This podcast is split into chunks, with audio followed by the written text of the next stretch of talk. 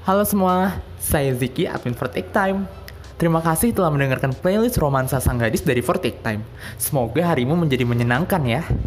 Setelah ini, nikmatilah bonus song dan behind the scan podcast dari setlist romansa sang gadis ini. Bye!